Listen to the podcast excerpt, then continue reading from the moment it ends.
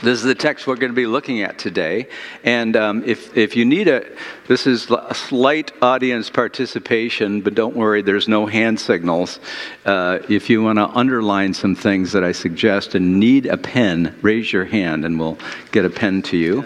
Let's go to that uh, Bible text now. If you got your little pen or pencil, I want to suggest that you underline uh, the phrase greatly troubled in verse 29, it's the beginning of sort of the second paragraph. Underline greatly troubled. And in the left margin, write the word disgrace. Um, and then um, underline the in verse 30 the, the word favor. And uh, in the left margin or the right, it's your choice. Write the word honor. And then in the final par- paragraph, underline the Holy Spirit will come on you. And then a little bit later in that same sentence, the word overshadow. And then the final underline would be the um, next to last sentence May your word to me be fulfilled. And next to that, in the margin, you can write the word surrender. So the margin words are disgrace, honor, and surrender. Okay, so we're in an Advent series on, on, um, on waiting, that uh, just behind the curtain acknowledgement. Emily picked the uh, sermon topics for the Advent series. I suffer from a little male pattern maleness. I was used to being in charge by myself for like many years about, especially uh, picking the sermon series. And so, and you know, I would, I, you know, I'd give a preaching team, but I'd pick the series and whatever. This time, Emily picked the series, as she does most, many of the times. But this, for some reason, what she assigned to me, which was this text, oh my gosh, I was kicking and screaming. I went to a staff meeting. I'm saying, Emily, you took the good text before and then after, and you saddled me with this. This is not my favorite track on the album, so to speak.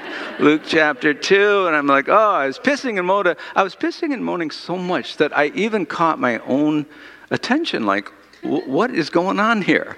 And then I read the text, and it was kind of funny because it's about Mary surrendering to the Lord's initiative. She doesn't take the initiative, she just surrenders to it. And I'm like, oh, I think I should just do this. And because Emily was great, she said, pick another text. You don't have to do this. I said, no, I'm gonna, I'm gonna do it. And it's been the most fun. The preparation for this has been awesome. So. Um, Let's just uh, let's read the text here.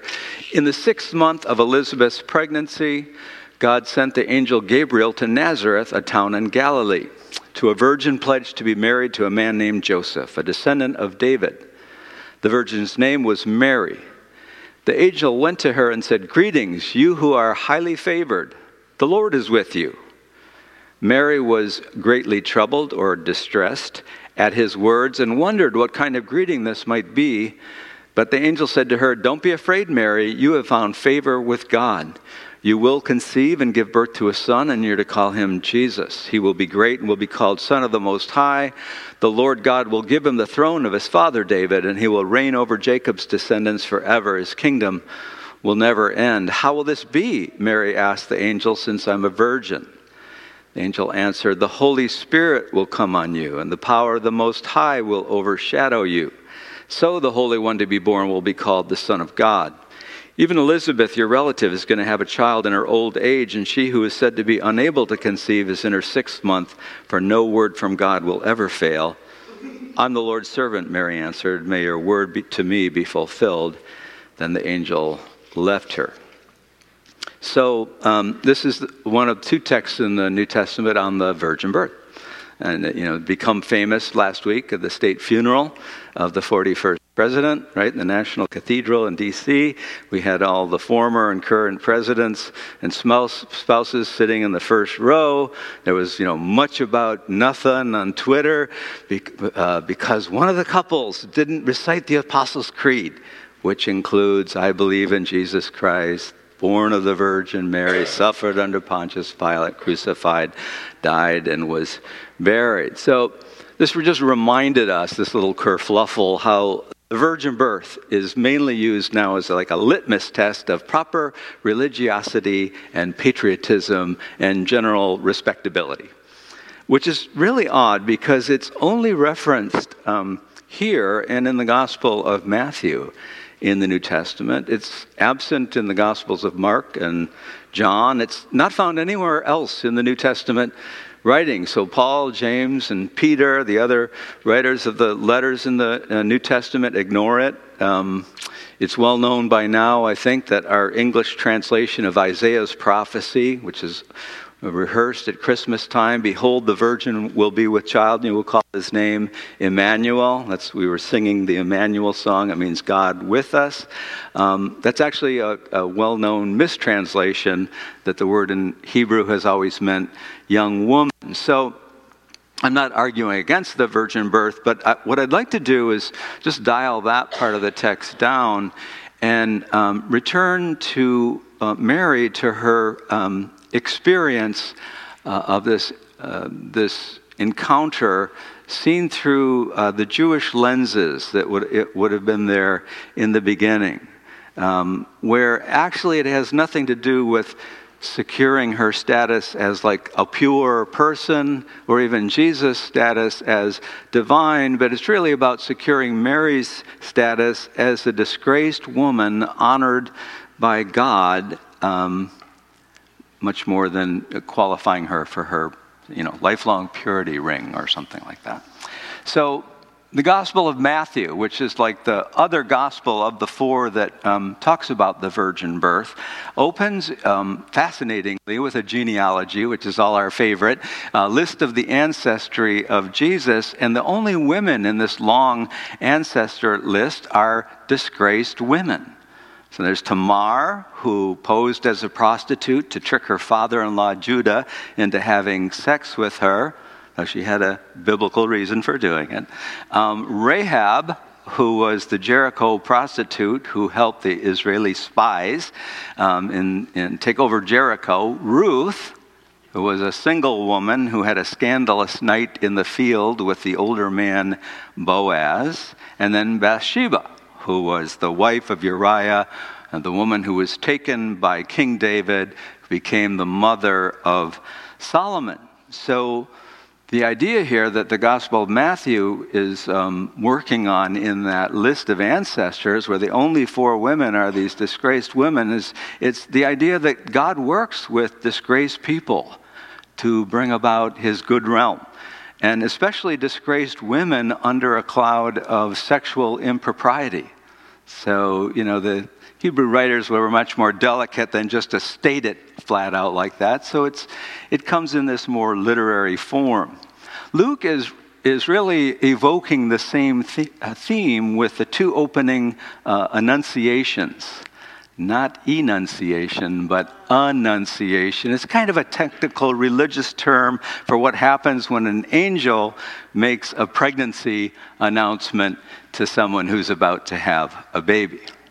This is the second of two in the Gospel of Luke. Uh, Emily talked about the first one. That was the annunciation by an angel to Zechariah when he was doing his priestly duty in the temple.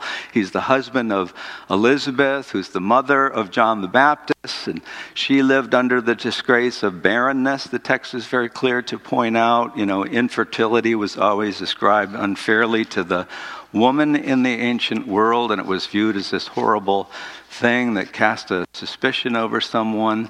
And then you have Mary, um, whose pregnancy, clearly apart from the agency of her husband, brought her into a status of like um, lifelong disgrace. Caroline pointed out to me in our staff meeting that the very first annunciation in the Bible came to Hagar, who was also a young woman. So, like, stick with me, people. This is going to deliver, I promise. Elizabeth and Mary, like Elizabeth and Mary, Hagar is a woman who was no stranger to disgrace. She was a slave girl of Abraham and Sarah. So we're in the book of Genesis now, like the pre beginnings of the people of Israel. Um, Hagar is an Egyptian. That means she's an alien. In fact, her name, Hagar, means alien.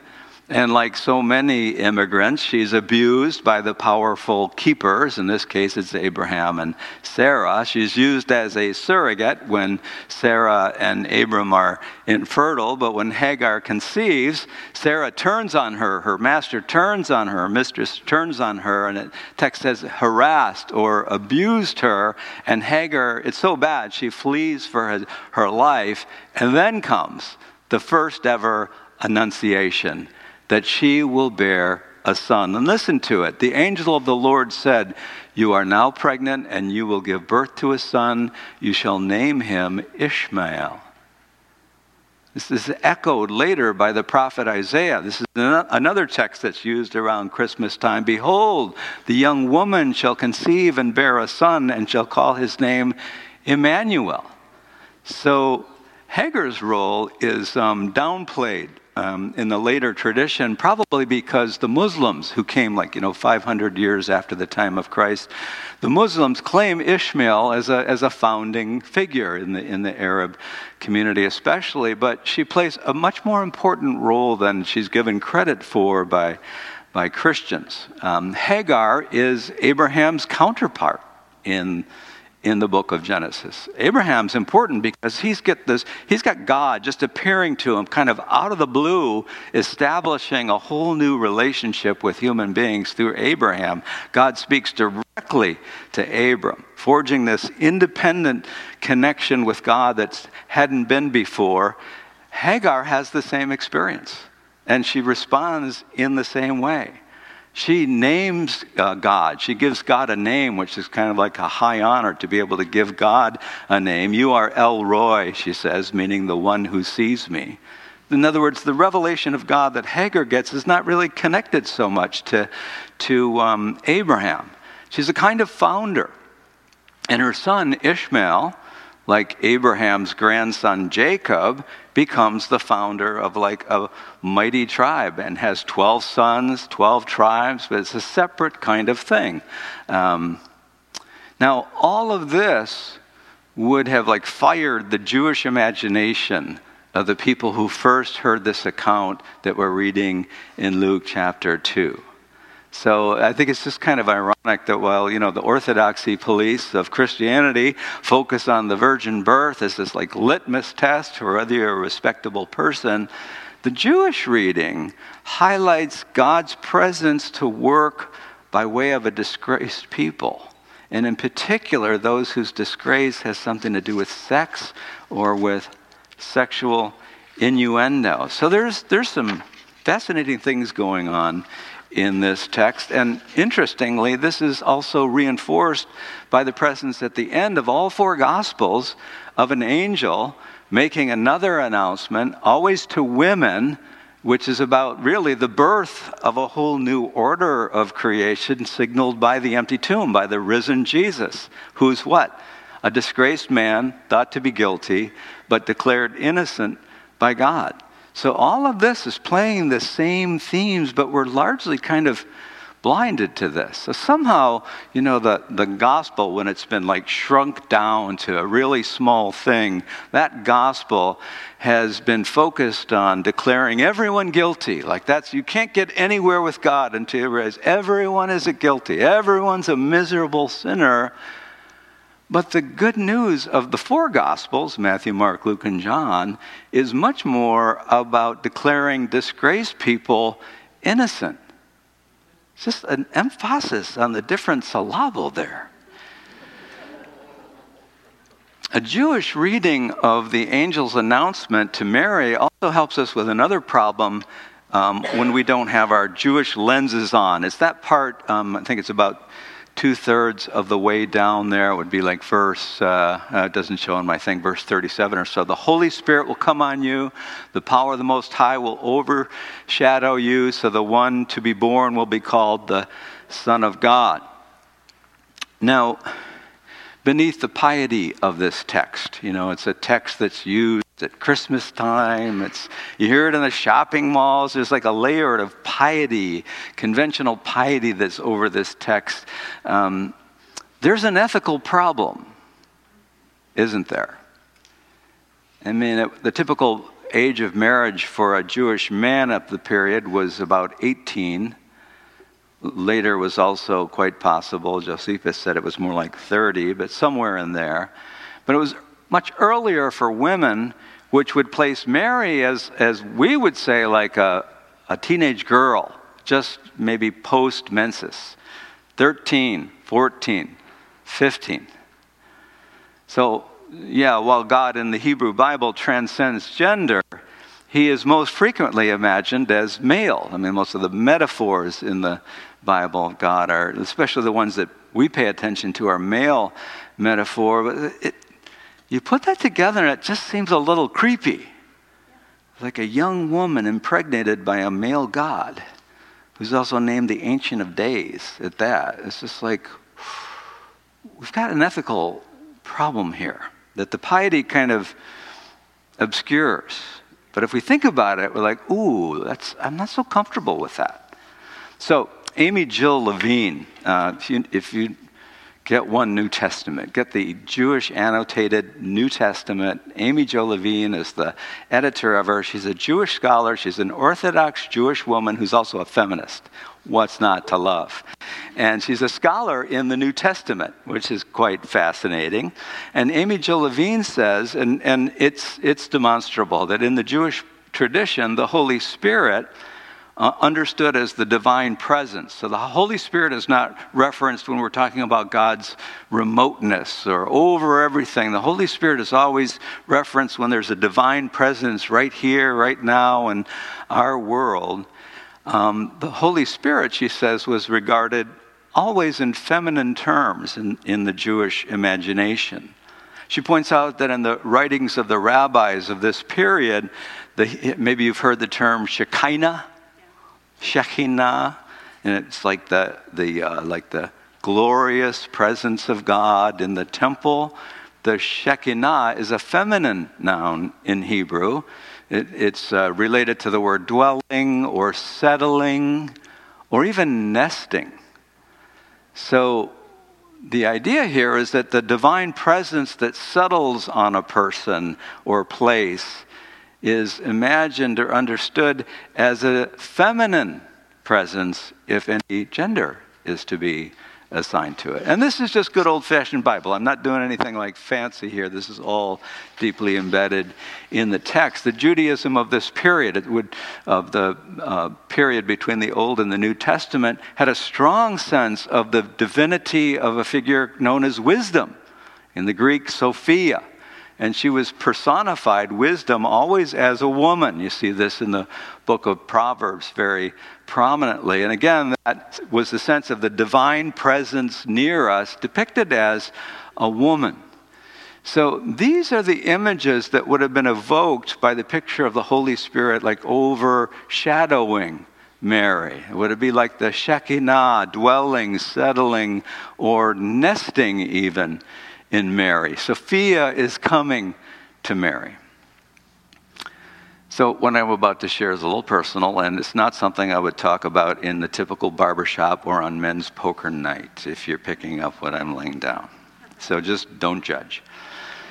For about 18 months, um, maybe between in, in 2005 and 2006, I had like a, a quite remarkable phase, I would say, of my daily praying, where like every day's praying in the morning was better than anything I'd ever experienced in any praying time or any like charismatic worship time or any like, wow, that was a wonderful experience. And it was like literally every day for about 18 months. And during this period, I still don't understand what, what all that was about.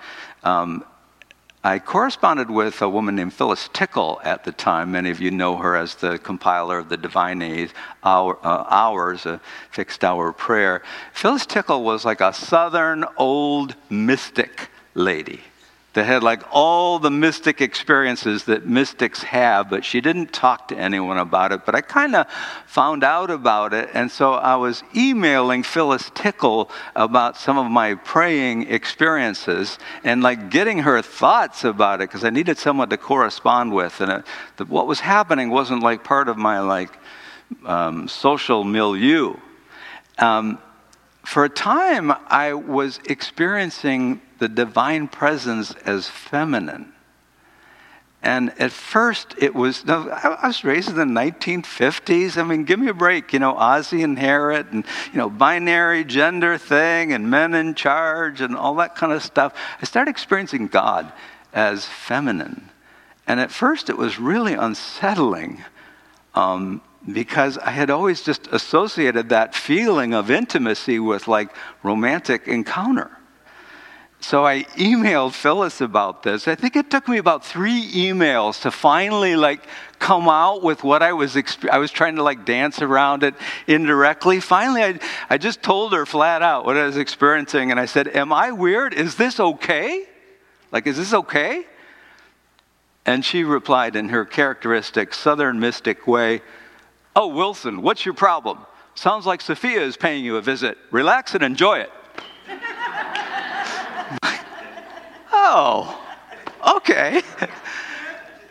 That's what I'm saying. Mary was having an experience akin to that. She was experiencing the Shekinah, the Holy Spirit, within the tradition of Israel, which she would have been experiencing this to the extent that she experienced something. It's clear that she did as a feminine thing. It wasn't a male overture, it was this feminine thing. And you know, it's so so ironic. The Gentiles who are kind of in charge of the church now, the non-Jewish people, we, we tend to use the virgin birth to mean, oh, this proves that God, not Joseph, is the father of Jesus, right?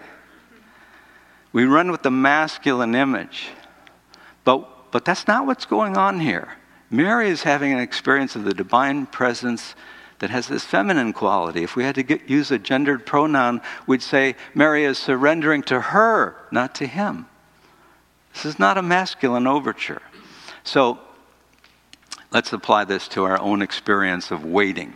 That's what the series is about is how do we And we're looking to these texts with a view towards, well, what does this tell us about what it means for us to wait because we do a lot of waiting in our lives, right? I mean, our brains do a lot of future planning, and that means our mode of existence is often waiting for some anticipated or feared or hoped for future to come our way. You know, dogs don't do that so much, or, you know, I don't think mosquitoes are in that mode. They're, they're, they're you know, good Buddhists. They're living in the moment, they're in the present. And, and don't you wish you could do that from time to time? And that's what meditation is all about. But that's, let's not go there. Let's apply this to our own experience of waiting. So, Mary here is entering like the beginning of full adulthood. She's betrothed to be married. Um, think about her social situation. She's a young woman in Roman occupied territory. I mean, just in, in the northern part of Israel, away from the capital city. I mean, she's in a very vulnerable position. I mean, the, the rate of assault on young women in territory subdued by an occupation army, um, with no Geneva Convention, no possibility of a war crimes tribunal, just had to have been staggering. Um, so she's in a very vulnerable position. Um, now, we add to this our cultural understanding that the virgin birth later was extended in the Roman Catholic view to the idea that Mary never had sex with, with Joseph. The Roman Catholics believe this. Um, the popular religious version of Mary is ever virgin or like sexually pure which of course implies that sex is dirty, right? If you're sexually pure because you don't have any sex, it's, you know, what is that saying about your view of sex? But the role the virgin birth plays in this Jewish story is to emphasize that Mary became pregnant outside the normal and only legitimate agency of her husband. And this vaulted Mary already in this vulnerable low rung on the power ladder into becoming a chronic carrier of social disgrace. But we're talking about our own experience of waiting. The experience of waiting for something that's longed for. It's usually something we don't have that we wish we had. Sometimes it's like, I ought to have achieved this by now, or this ought to have happened in my life now. You know, like your 35th birthday. And you're like, whoa, this, I am an adult now. And this is what I am as an adult. And I was picturing something much more impressive than my life right now. There's a sense of like not enough often when we're waiting with longing for something. That is an experience of disgrace of a sort, isn't it? I mean, the word disgrace means like not honored, not favored, not respectable, um, criticized, under a cloud. What's wrong with you? Mary lived without being honored, without being favored, under this cloud of suspicion. It's what it's like to wait often. You know, in a state of waiting, we're also like Mary when the first angel spoke to her. It says she was greatly troubled. I think a better translation is perplexed. Zechariah was terrified when the angel appeared to him. Mary is just like perplexed, like, I, I don't get it being baffled is part of like waiting for things that you want to happen but you have no idea if they're going to happen and you're just you're perplexed and it's in that place that mary experiences the divine presence in this way that has no trace of dominating uh, the effect of the divine presence is only to honor her so i had you underline that word um, and put that word honor. Later on in the text, this is repeated over and over again. The, the angel just says words of blessing and affirms how Mary's going to be honored among women. It's like it's not just that one time, it's like goes on and on for the divine encounter with Mary later. She's being honored by this divine presence. Uh, space is being created for her that she just naturally inhabits the space. And so naturally she surrenders to this presence. The word surrender isn't used, but her, you know, let it be done to me according to your word. Who, who wouldn't? I mean, I think her surrender says more about the divine presence that she experienced than it says about Mary's character, probably. I mean, sur- surrender can have like a military connotation, right? You're defeated by an overpowering foe and you're forced to surrender to this, you know, superior power. But it also has like a falling in love connotation, right?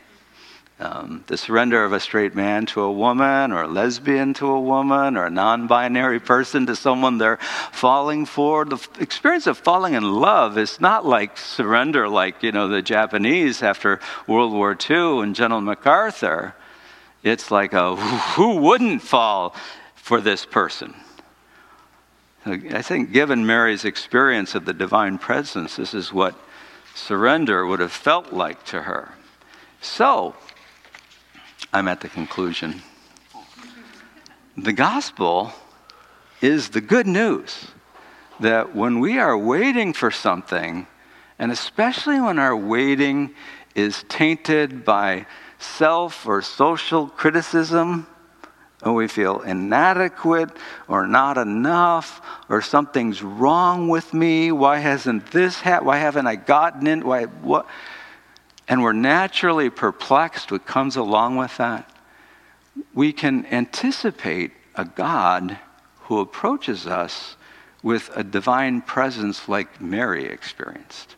And so maybe that's what we should be looking for when we're in this um, state, when we're thinking about trying to imagine or reach out to God. So we have a little quiet reflection time. Um, So you can get, we'd take a couple, three minutes at the end here to do a little meditative exercise. Um, I think we'll do this in maybe two or three parts. The first part is just like um, the skill of meditating. And the skill of meditating is picking out something to focus on, and then as you're naturally distracted, returning your focus to that thing that you've decided to focus on. So it's just a matter of going back and forth between your focal point and the thoughts that are going through your mind or, you know, the gurgling of your stomach or some sound you hear or whatever it distracts you and your mind goes over there and then you just return to that point of focus. So let's just start this with a, a minute's worth of um, focused meditation. I just encourage you to focus on your breath. Your, take a deep breath in through your nose, out through your mouth. Do that th- uh, two or three times. And then for a minute, just return your focus when you find yourself distracted to your breath in and out.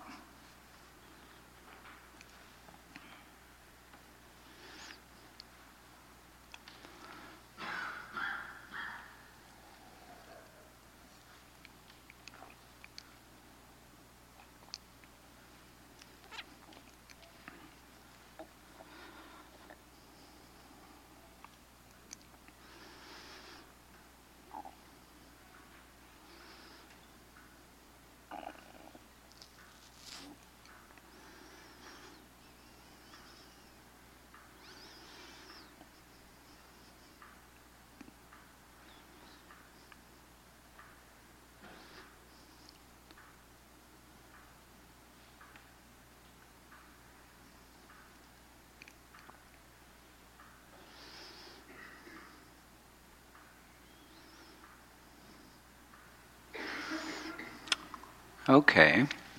So that's just the opening exercise to get you acclimated to what it's like to meditate with a focal point. Now I'd like to suggest a particular focal point, and that you take a little bit of time now at the beginning here just to call to mind a woman that you know. Uh, it could be in the past, could be in the present, but someone who's had like a positive influence on you. You admire this woman, could be a mother, grandmother, aunt, teacher, sister, spouse. If you want to take, if you've got the pers- person's picture on the phone, you could pull your phone out and look at the picture. Um, there's a wonderful picture about, I'm reading the um, memoir of Michelle Obama.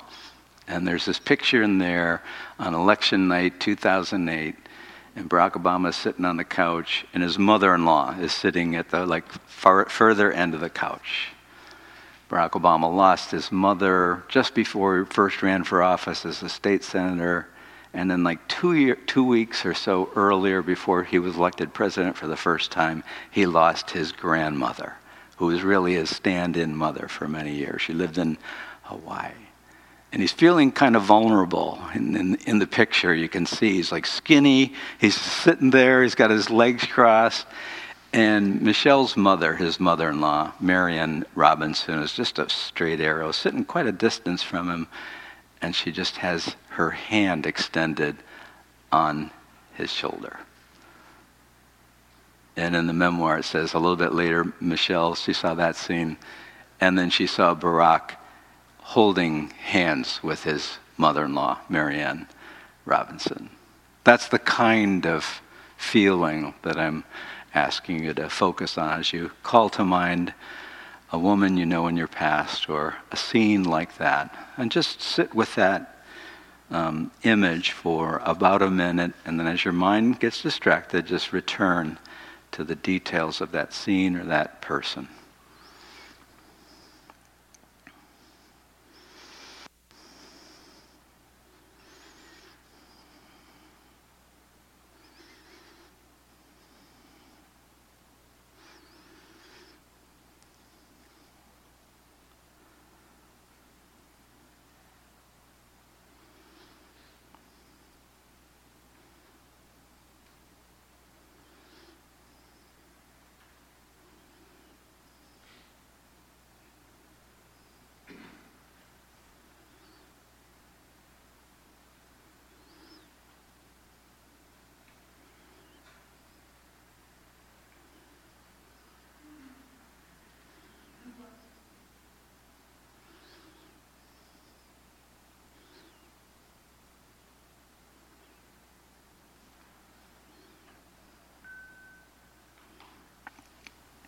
And now just keep your eyes closed and let that image of a person dissolve, but hold on to the feeling. And try to imagine an invisible divine presence that is surrounding you, and that's the feeling you have in relation to that divine presence. And that'll be our final minute.